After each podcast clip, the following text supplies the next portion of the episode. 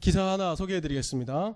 지난 6월 22일입니다. 올해 6월 22일에 조선일보의 기사 내용을 하나 소개해 드리도록 하겠습니다. 박근혜라는 이름을 가진 사람들의 개명 신청이 늘어나고 있다. 기사에 따르면 이렇습니다. 서울 가정법원에 지난해 12월부터 11월부터 12월 작년 말에 4명의 박근혜가 개명 신청을 했다고 합니다. 올해에도 2명의 또 다른 박근혜가 개명 신청을 했다고 합니다. 다른 서울에 있는 다른 법원 네 곳에도 12명의 박근혜가 이름을 바꾸고자 나섰다고 합니다. 그런데 이것은 서울 내 법원에 접수된 사례입니다. 그러니까 전국에 사는 박근혜들 가운데 개명 신청을 한 사람들도 상당수 있을 것이다. 미루어 짐작할 수 있습니다. 여러분, 전국에 사는 박근혜가 몇 명 정도 될까요? 지난 6월 9일에 또 기사가 났습니다. 이 투데이라는 신문에 기사가 났습니다. 지난 50년 동안에 태어난 국민 가운데 박근혜 동명이인은 501명이라고 합니다. 그 기간 가운데 이명박은 몇 명 있는지 아십니까? 9명 있대요.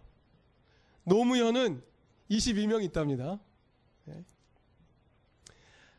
뭐그 여타 다른 유명한 사람들의 이름과 비교해도 압도적으로 많은 수로 박근혜라는 이름 동명이인 많았다고 합니다. 68년부터 대통령 당선되는 2012년까지 매해 평균 11명꼴로 늘었다는 거예요. 근데 재미있는 것은요. 취임 첫해 2013년에 두 명이 박근혜라는 이름 가졌고요. 그 이후로는 나오지 않았다고 합니다. 그리고요. 이제는 이름을 바꾸고 있습니다. 여러분 돌아보면 지난 50년 가까이 되는 시간 동안에 박근혜라는 이름 그것은요 세상의 가치에 잘 호응하는 이름이었을 겁니다. 사람들이 인정하고 부러워하는 이름이었을 거예요. 그래서 사람들이 박근혜라는 이름을 계속 갖게 되는 것을 즐거워했을 겁니다. 그런데 그 실상이 드러나는 순간 부끄러운 이름이 되어버리고 말았죠. 여러분 그러면 이처럼 세상에 잘 순응하기 위해서 지어진 이름이 있다면 반대로 세상에 저항하기 위해 지어진 이름도 있을까요? 있습니다. 여러분 남아프리카의 유명한 대통령 넬슨 만델라 아시죠? 이 넬슨 만델라가 소년 시절에 이름이 뭐였냐면 로하바였다고 합니다. 그런데 이 이름의 뜻이 무엇이냐면 문제를 일으키는 사람이라는 뜻이래요. 그는 불공정, 불평등한 세상에서 순응하지 않겠다. 부정부리에 저항하는 삶을 살겠다. 이것을 청소년 때부터 보여줬던 것이죠. 그래서 그런 운명으로 살아갈 이름이었던 겁니다. 그런 이름도 있는 것 같아요. 세상에 저항하는 이름. 그런데 오늘 성경에도 세상에 저항하는 이름을 가진 한 사람이 등장합니다. 누구냐면 엘리야예요. 엘리야. 엘리야 이름이 무슨 뜻일까요? 기억해 주시기 바랍니다. 엘리야는 이거 이런 엘리야의 이름의 뜻은 이것입니다. 나의 하나님은 야훼다라는 겁니다. 엘리야. 나의 하나님은 야훼다라는 뜻이에요. 여러분 그냥 한번 상식적으로 생각해 보면 이스라엘이라는 나라에서 엘리야라는 이름은 흔하디 흔한 이름일 것 같지 않습니까? 이스라엘이라는 나라 속에서 나의 하나님은 야훼다라고 하는 그 이름이 좀 흔할 것 같지 않나요? 그런데 성경은 정반대라고 알려줍니다. 이 흔할 것 같은 이름이 없습니다. 오늘 이 상황을 이해하기 위해서는요. 우리가 열왕기상 18장을 한번 살펴야 됩니다. 우리 성경을 펴서 열왕기상 18장 21절 말씀을 한번 찾아보겠습니다. 열왕기상 18장 21절 말씀. 함께 읽어보겠습니다. 열왕기상 18장 21절 다 같이 읽읍시다. 시작. 그러자 엘리야가 그 모든 백성 앞에서 나서서 이렇게 말하였다. 여러분은 언제까지 양쪽에 다리를 걸치고 머뭇거리고 있을 것입니까? 주님이 하나님이면 주님을 따르고 바알이 하나님이면 그를 따르십시오. 그러나 백성들은 한마디도 그에게 대답하지 못하였다. 여러분, 지금 이 장면, 엘리야가 말하는 장면을 한번 상상해 보십시오. 지금 엘리야는 이스라엘 백성을 향해 뭐라고 말하냐면, 너 자신의 하나님을 결정하라고 말합니다. 너 자신이 섬길 신을 결정하라고 말하는 거죠. 야훼가 당연한 것 아닙니까? 야훼를 섬기는 게 당연한 것 아닌가요? 왜요? 이스라엘이라는 나라는 하나님, 야훼 하나님과 언약을 맺고 출발한 나라 아닙니까? 그러면 당연히 야훼가 하나님이 돼야 되는 것 아닌가요? 그런데 지금 이스라엘 백성은 갈등합니다. 바알을 하나님으로 삼을지 야훼를 하나님으로 삼을지 갈등하고 있다는 거예요. 그런 상황 속에서 그런 사람들이 가득한 속에서 내 하나님은 야훼입니다라는 이름을 가진 엘리야 이것은요 자기의 노선을 너무 분명하게 나타내는 거죠. 자기의 노선을 너무 분명하고 나타내는 겁니다. 그러면 도대체 왜 이런 상황까지 오게 되었을까? 북이스라엘은 바알을 하나님으로 삼을지 야훼를 하나님으로 삼을지 갈등하는 왜 이런 상황까지 왔을까? 우리는 한번 좀 살펴볼 필요가 있습니다. 지금 엘리야가 이야기하는 지금 이 시점의 왕은 아합 왕입니다. 지금 엘리야가 지금 이 말을 하는 시점은요. 비가 3년 동안 내리지 않은 상황을 제외하면 정말 경제적으로 정치적으로 안정되고 부유한 시대였습니다. 당시에 북이스라엘 왕 아합은요. 그 북쪽에 있는 페니키아 여인인 이세벨을 아내로 맞아들였습니다. 그래서 그들의 부와 그들의 종교를 다 받아들였죠. 그래서 야훼가 아니라 이세벨이 섬기는 바알신을 그대로 받아들인 겁니다. 성경을 보면요. 아합 왕은요. 이세벨의 꼭두각시 노릇을 했습니다. 여러분, 왕이 이 수준이니 왕이 이세벨의 꼭두각시 역할을 하는 수준이니 백성들은 어떻겠습니까? 백성들이 야훼를 하나님으로 삼으려 할까요? 아니면 바알을 하나님으로 삼으려 할까요? 사람들은요, 엘리야의 이 말을 듣는 상황에서 갈등을 합니다. 왜요? 양다리를 걸치고 있거든요. 야훼 하나님과 바알 하나님을 겸하여 섬기고 있거든요. 갈등합니다. 적절히 혼합하여 살아가고 있습니다. 그런 상황에서 나의 하나님은 야훼다라고 말하는 엘리야의 그 이름은 매우 상징적인 의미를 담고 있는 거죠. 나의 노선은 분명하다는 겁니다. 엘리야는요, 세상과 야훼 가운데 서서 이기는 편 내 편, 이런 생각을 가지고 살고 있는 사람들에게 너의 하나님은 누군가 결정하라고 이야기하는 겁니다. 그리고 나서 좀 전에 읽은 그 18장 후반부는 어떤 내용이 나오냐면요. 우리가 잘 아는 내용. 여러분, 성경에 많은 전투가 있지만 제사로 전투 벌인 것 어디입니까? 바로 이 장면이죠. 제사로 전투를 벌입니다. 바알 선지자와 엘리야가 전투를 벌이죠. 바알 선지자 450명과 엘리야 혼자서 제사 전투를 벌입니다. 여러분 우리 24절을 한번 볼까요? 24절 18장 24절입니다. 다 같이 읽겠습니다. 시작. 그런 다음에 바알의 예언자들은 바알 신의 이름을 부르십시오. 나는 주님의 이름을 부르겠습니다. 그때에 불을 보내셔서 응답하는 신이 있으면 바로 그분이 하나님이십니다. 그러자 모든 백성들은 그렇게 하는 것이 좋겠다고 대답합니다. 전투를 벌입니다. 전투를 벌이는데 바알 선지자 450명이 광란을 부리며 하늘에서 불이 떨어지길 위해 기도하지요. 그런데 불이 떨어지지 않으니까 엘리야가 놀립니다. 야, 더 크게 해봐라. 너의 신이 잠들었나 보다라고 이야기합니다. 그러자 그들은 자해를 하며 피를 내가며 바알신을 부릅니다. 그러나 바알신은 응답하지 않지요. 이제 엘리야의 차례입니다. 엘리야가 기도합니다. 그리고 하늘에서 불이 떨어집니다. 그리고 재단 모두가 불에 탑니다. 야훼가 진정한 하나님이심을 드러내는 놀라운 장면이죠. 이 전투가 기록이 되어 있습니다.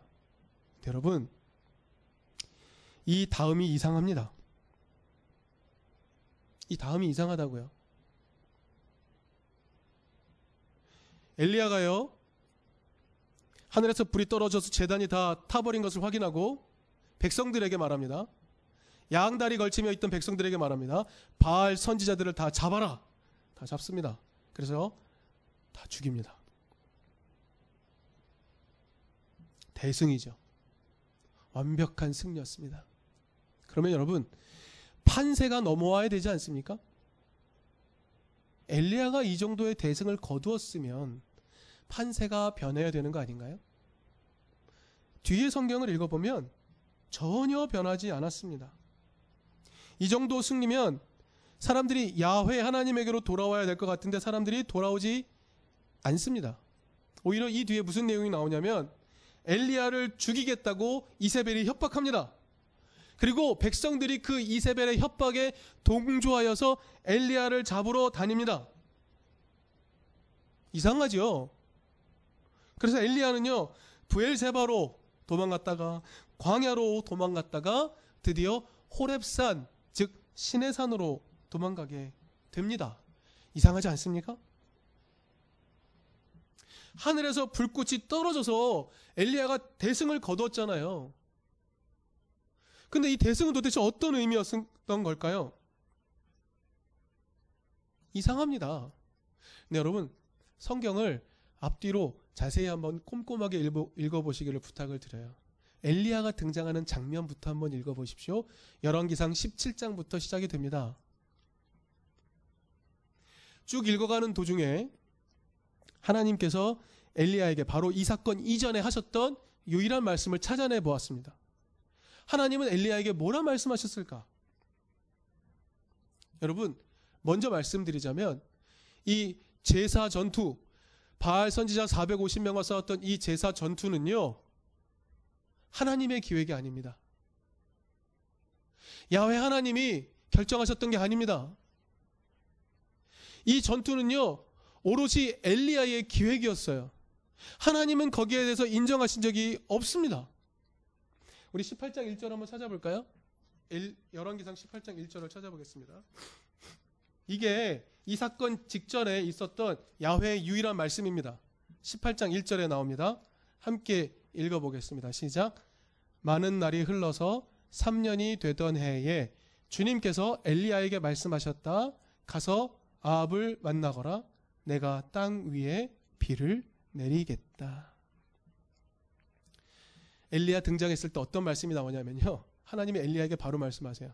너희가 나를 섬기지 않으므로 내가 다시 말할 때까지 비, 비가 이슬조차도 내리지 않을 것이다 라고 말하고 엘리야가 쫙 사라져 버린 겁니다. 그래서 지금 3년 동안 북이스라엘에는 비 한 방울 내리지 않았던 거예요. 그런데도 사람들이 야훼에게로 돌아오지 않았습니다. 바알에게 머물러 있었어요. 그러자 18장 1절에서 하나님이 엘리야를 엘리야에게 다시 말씀하십니다. 아, 아합에게 가거라. 내가 비를 내리겠다라고 말씀을 하세요. 이게 야훼가 말씀하신 전부입니다. 불꽃을 내리겠다. 바알 선지자들을 다 죽여라 라고 말씀하신 적이 없습니다. 이것은 오로지 엘리야의 기획이었어요. 중요한 것은 북이스라엘은 회심하지 않았습니다. 눈꽃만큼도 회심하지 않았습니다. 그런데 하나님이 말씀하세요. 땅 위에 비를 내리겠다.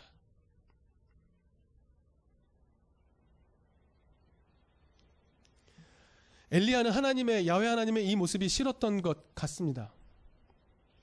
야훼 하나님께서 세상을 향해 호통을 치셔야 오를 것 같은 거죠. 그래서 하나님 하늘에서 불꽃을 내려 주셔야 됩니다라고 기도했던 겁니다. 24절에 본 것처럼 야 하늘에서 불꽃을 내리는 신이 진짜 신이다 라고 대결했던 것이지요. 그런데 야훼 하나님은 엘리야를 불쌍히 여기셔서 불꽃을 내려 주시기는 했습니다. 그런데 바로 이 지점에서 야훼 하나님의 기획과 엘리야의 기획이 다르다는 것이 드러나는 것이죠. 다시 질문합니다. 하늘에서 놀라운 불꽃이 내려와서 재단을 다 살라버렸습니다. 발 아무것도 아니라는 게 증명이 됐습니다. 사람들이 야훼께로 돌아오나요? 하늘에서 불꽃이 내려왔는데 하늘에서 불꽃이 내려온 순간 엘리야가 450명의 바알 선지자들을 다 잡아 죽인 순간 그들이 야훼께로 돌아옵니까? 안 돌아옵니다. 이스라엘 백성들이 잠시 잠깐 불꽃을 보고 엘리야의 편이 되긴 했지만 시대적 권력을 단단히 움켜쥔 이세벨에게 곧바로 복종합니다. 여러분 세상은요 야훼 하나님이 내려주시는 불꽃에 잠깐 감탄합니다. 그러나 불꽃 때문에 야훼에게로 돌아오지 않습니다. 야훼의 재앙이 내린다 해도 사람들은 야훼에게로 돌아오지 않습니다. 왜냐하면요 정의와 공평을 말하는 하나님보다 돈과 풍요를 가져다주는 발이 더 좋거든요. 우상이 더 좋기 때문입니다. 그래서 불꽃이 내려오면 잠시 잠깐 긴장하지만 사람들은 하나님께로 돌아오지 않습니다. 여러분 엘리야의 기획은 실패합니다. 여러분 엘리야의 기획 같은 것을 우리가 자꾸 합니다. 하나님이 뭔가 풍요한 것을 보여주면 하나님이 놀라운 거대한 것들을 보여주면 사람들이 하나님께로 돌아올 거라고 이야기합니다. 그러나 여러분 잠깐입니다. 사람들은 돌아오지 않습니다. 세상은 하나님께로 돌이키지 않습니다.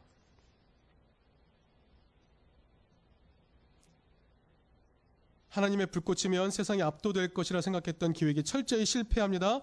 그는 곧바로 세상의 권력이 무서워서 도망치는 도망자의 신세가 되어버리고 맙니다. 그래서 엘리야는 자신이 죽을까봐 이리저리 도망칩니다.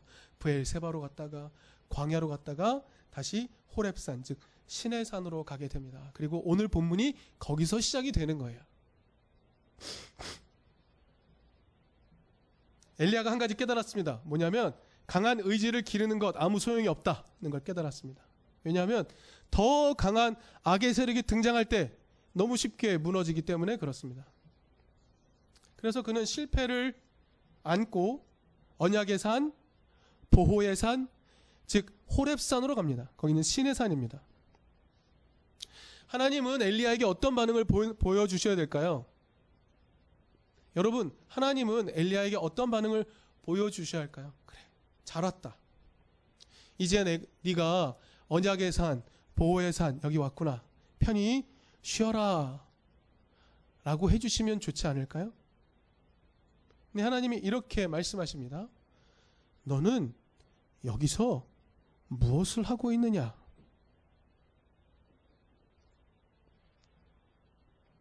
지금 이 자리가 엘리야가 있을 자리가 아니라는 거죠. 여러분 원래 하나님이 엘리야에게 야훼 하나님이 엘리야에게 주셨던 말씀은 뭡니까? 18장 1절입니다. 거기로 우리를 곧바로 소환합니다. 야훼께서 아무런 회심을 보이지 않는 아합 왕과 북이스라엘을 향해서 내가 이제 3년의 가뭄을 거두겠다. 그리고 땅 위에 비를 내려주겠다. 이 말씀을 엘리야에게 전하라고 하셨잖아요. 그 장면으로 곧바로 소환되는 겁니다. 너 여기서 뭐 하고 있니? 이게 야훼 하나님이 엘리야에게 하셨던 유일한 명령이었어요. 그거 안 했지 않습니까? 그거 안 하고 불꽃으로 내려주는 하나님만 보여주려고 하다 실패하고 와서 여기 와서 지금 앉아 있는 겁니다. 하나님 말씀하세요. 너 지금 여기서 뭐 하고 있니? 그러자 엘리야가 기가 찬 듯이 하나님께 이렇게 말합니다. 나는 이제까지 주 만군의 하나님만 열정적으로 섬겼습니다. 그러나 이스라엘 자손은 주님과 맺은 언약을 버렸고 주님의 재단을 헐었고 주님의 예언자들을 칼로 쳐서 죽였습니다. 이제 나만 홀로 남았는데 나만 남았는데 내 목숨까지 없애려고 찾고 있습니다. 말합니다. 나만 남았다고 말합니다. 나만 남았대요. 하나님의 뜻을 전할 사람은 나만 남았는데 지금 내가 쫓겨서 이 자리에 와 있다고 말하고 있습니다. 여러분 이 말 속에는요 자기 기획이 실패한 것에 대한 반성은 들어있지 않습니다. 그래서 하나님이 엘리야를 산 위에 서라고 말씀하십니다. 그리고 유명한 장면이 나오죠. 엘리야를 산 앞에 세우신 다음에 하나님이 거기서 강력한 바람으로 지나가십니다. 그 바람이 지나가죠. 강력한 바람이 붑니다. 그런데 그 강력한 바람이 바위를 깨뜨리고 하는데 거기에 하나님이 계시지 않았다고 말합니다. 그 다음에 지진이 일어납니다. 지진이 일어나 땅이 흔들리는데 거기에도 하나님이 계시지 않았다고 말합니다. 그 다음에 불꽃이 일어나는데 거기에도 야훼는 없다고 오늘 본문은 기록하고 있습니다. 여러분 여기 등장하는 바람, 지진, 불 이것들은요 이사야서 29장 6절을 보면 야훼가 이스라엘을 괴롭히는 이방 족속들을 징벌할 때 사용하는 도구들입니다. 강력한 도구예요. 하나님이 이스라엘 백성을 보호하려 할 때 쓰는 강력한 도구들이 바로 바람, 지진, 불 이런 것들입니다. 근데 거기 하나님이 계시지 않는다고 말해요. 야훼는 그렇게 일하지 않는다고 말씀하십니다. 그리고 부드럽고 조용한 속삭임이 들렸습니다. 그 소리의 내용이 무엇인지는 나오지 않습니다. 그러자 엘리야가 얼굴을 가려버렸습니다. 왜 가렸을까요? 여러분, 하나님의 조용한 음성이 들려오는데 가렸습니다. 왜 가렸던 것일까? 우리는 또 상상해 볼 수 있습니다. 바로 18장 1절의 말씀을 다시 하셨기 때문입니다. 아합 왕에게 가라. 내가 땅에 다시 비를 내리겠다. 세상 한복판으로 들어가라. 그래서 그들에게 내가 여전히 너를 사랑하고 있다는 것을 알려줘라. 세상 항복판으로 들어가서 바알에게 찌들어 있는 그들에게 가서 내가 아직도 너를 사랑하고 있다라는 것을 알려주도록 하여라라고 말씀하셨을 거예요. 얼굴을 가립니다. 그래서 야외 하나님이 엘리야에게 다시 묻습니다. 내가 여기서 무엇을 하고 있느냐? 엘리야가 대답합니다. 똑같이 대답합니다. 하나님, 나 여태까지 열정적으로 하나님 섬겼습니다. 근데 이제 나만 홀로 남았습니다. 그들이 내 목숨마저 없애려 합니다라고 똑같이 말합니다. 자신의 의도대로 하나님이 나타나 주시기를 바랐습니다. 그래서 불꽃이 하늘에서 내렸습니다. 그러나 야외 하나님은 그것으로 불꽃으로 세상을 변화시킬 마음이 없으셨습니다. 오직 사랑으로 그들을 감동시킬 의도만 가지고 계셨습니다. 그래서 야외 하나님은요, 아직 깨닫지 못한 엘리야에게 엘리야를 죽이려고 하는 자들이 모여 있는 그 심장부로 다시 돌이키라고 하십니다. 그리고 중요한 말씀을 하시죠. 우리 18절 말씀을 함께 읽겠습니다. 19장 18절 말씀을 같이 읽겠습니다. 시작. 그러나 나는 이스라엘에 7천 명을 남겨놓을 터인데 그들은 모두 바알에게 무릎을 꿇지도 아니하고 입을 맞추지도 않은 사람들이다라고 말합니다. 나는 이스라엘에 7천 명을 남겼다라고 강조 형태로 말씀하고 계세요. 강조하십니다. 바알에게 무릎 꿇지도 않고 바알에게 입을 맞추지도 않았습니다. 세상 한복판에 살지만 바알에게 순종하지 않은 사람들입니다. 엘리야는 자기 자신만 남았다고 강변했습니다. 나는 이름도 바꿨잖아요. 하나님, 이름도 가졌잖아요. 하나님, 나의 하나님은 야훼라는 이름도 가졌잖아요. 세상 항복판에서 나는 야훼 하나님을 섬긴다고 강조하며 나타났던 마지막 남은 한 사람 아닙니까? 라고 얘기했는데 하나님이 반대로 얘기하세요. 아니, 7천 명이 남아있다라고 말합니다. 그들은 세상 한복판에 살았지만 바알에게 동조하지 않았습니다. 오히려 하나님의 뜻대로 살기 위해 분투하는 사람들이었습니다. 그들이 남아 있다라고 말합니다. 엘리야의 교만을 꺾어 버리십니다. 7천 명이 남아 있다. 야훼 하나님이 소개하는 7천 명은 불꽃으로 야훼의 뜻을 전달하려고 했다가 실패한 그 엘리야 다르게 세상 속에서 하나님의 뜻을 붙들고 사는 사람들입니다. 야훼가 보시기에 엘리야보다 위대한 사람입니다. 이름을 거창하게 나의 하나님은 야훼다라고 이름을 지은 엘리야보다 더 위대한 사람입니다. 이름 없는 7천 명이 이름을 가진 엘리야보다 더 위대합니다.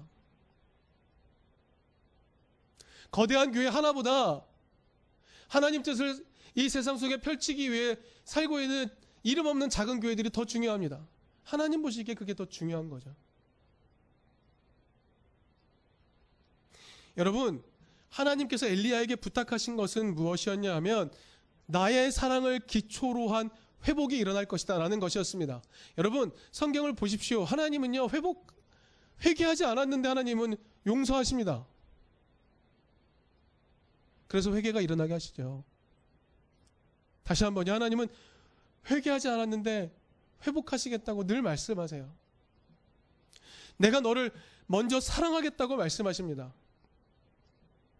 사랑을 기초로 한 회복. 돌이키지 않았는데 내가 그들을 사랑한다. 여러분, 이 대목은 요나서도 생각나게 하지 않습니까? 그들이 아직 돌이키지도 않았는데 나는 그들을 먼저 사랑한다. 여러분, 엘리야는요, 불꽃을 내리는 야훼 하나님이면 세상이 변할 줄 알았습니다. 그러나 여러분, 세상은 안 변합니다.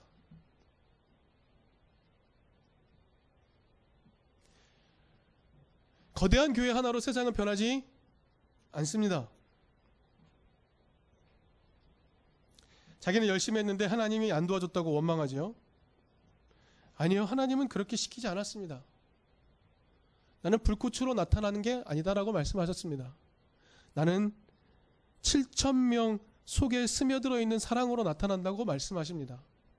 세상 속에서 바알에게 무릎 꿇지도 않고 입 맞추지도 않은 그 7천 명 그들이 보여주는 야훼 하나님의 사랑 속에서 나는 드러난다라고 말씀하고 계십니다. 여러분 그리고 그게 바로 예수 그리스도의 모습이었지 않습니까?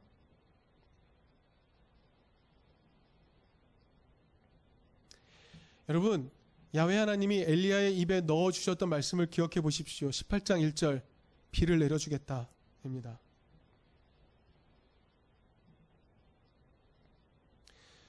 그래서 엘리야가 아니라 묵묵히 하나님을 하나님의 사랑을 신뢰하며 세상 속에서 하나님의 사랑의 뜻을 실천하며 살아가는 세상 가치에 저항하며 살아가는 그 7천 명이 있다고 말씀해 주시는 겁니다. 엘리야야 착각하지 말아라. 7천 명이 있다. 여러분 그 7천 명은요 어떤 사람들입니까? 세상 세상 한복판 속에서 정말 세미하게 들려오는 그 하나님의 말씀을 듣고 반응하는 사람들입니다. 자신의 소리를 버리고 하나님의 소리를 듣기 위해 그 잠잠하게 임하는 하나님의 소리를 듣기 위해 하나님께 집중하는 사람들입니다. 그래서 결국 하나님의 뜻대로 사는 사람들. 여러분, 바알이 세상을 압도하고 있는 가운데 바알을 섬기지 않겠다라고 하면 어떻게 됩니까? 독재자가 판을 치는 세상 가운데 독재자에게 순종하지 않겠다고 하면 어떻게 됩니까? 그럼에도 불구하고 하나님의 뜻이 옳다라고 확신하고 인증한 그 7천 명이야말로 하나님이 기뻐하는 사람들이었던 것입니다. 바람, 불꽃, 지진이 하나님의 뜻이라고 생각하지 않고 오직 회개하지 않았지만 아직 회심하지 않았지만 내가 너희를 사랑함으로 비를 내리겠다라고 말씀하시는 하나님의 뜻 그것이 옳다라고 믿으면서 하나님의 세상을 사랑을 세상에 보여주며 사는 믿음의 사람들 7천 명 그들이 더 중요하다는 겁니다. 그들은 아마 영성가였을 겁니다. 왜요? 세미한 음성을 들어야 했으니까. 여러분, 엘리야보다 7천 명이 더 위대합니다. 거대한 대형 교회 하나보다 이름 없는 작은 교회가 더 중요합니다. 하나님의 뜻을 그 하나님의 사랑의 뜻을 가슴에 품고 하나님의 뜻을 이해하고 그 사랑에 전적으로 감동되어서 맞습니다 하나님 그렇게 사는 게 옳습니다 라고 하면서 세상에 가하는 그 모든 압박들을 극복하며 살아가는 그 7천 명이 더 중요하다는 거죠. 여러분, 우리 교회는 그런 교회가 되었으면 좋겠습니다. 엘리야보다 더 위대한 교회. 거대한 하나의 교회보다 더 위대한 교회. 그 하나님의 뜻을 따르는 그런 교회 되었으면 좋겠습니다. 그래서 하나님이 말씀하시는 거죠. 엘리야야, 너 혼자 남았다고? 천만의 말씀. 내가 7천 명을 남겨두었다. 그들은 바알에게 무릎 꿇지도 않았고 바알에게 입 맞추지 않은 자들이다. 그들이 하는 거다. 이렇게 말씀하시는 하나님의 음성을 오늘 우리도 들을 수 있기를 간절히 바랍니다.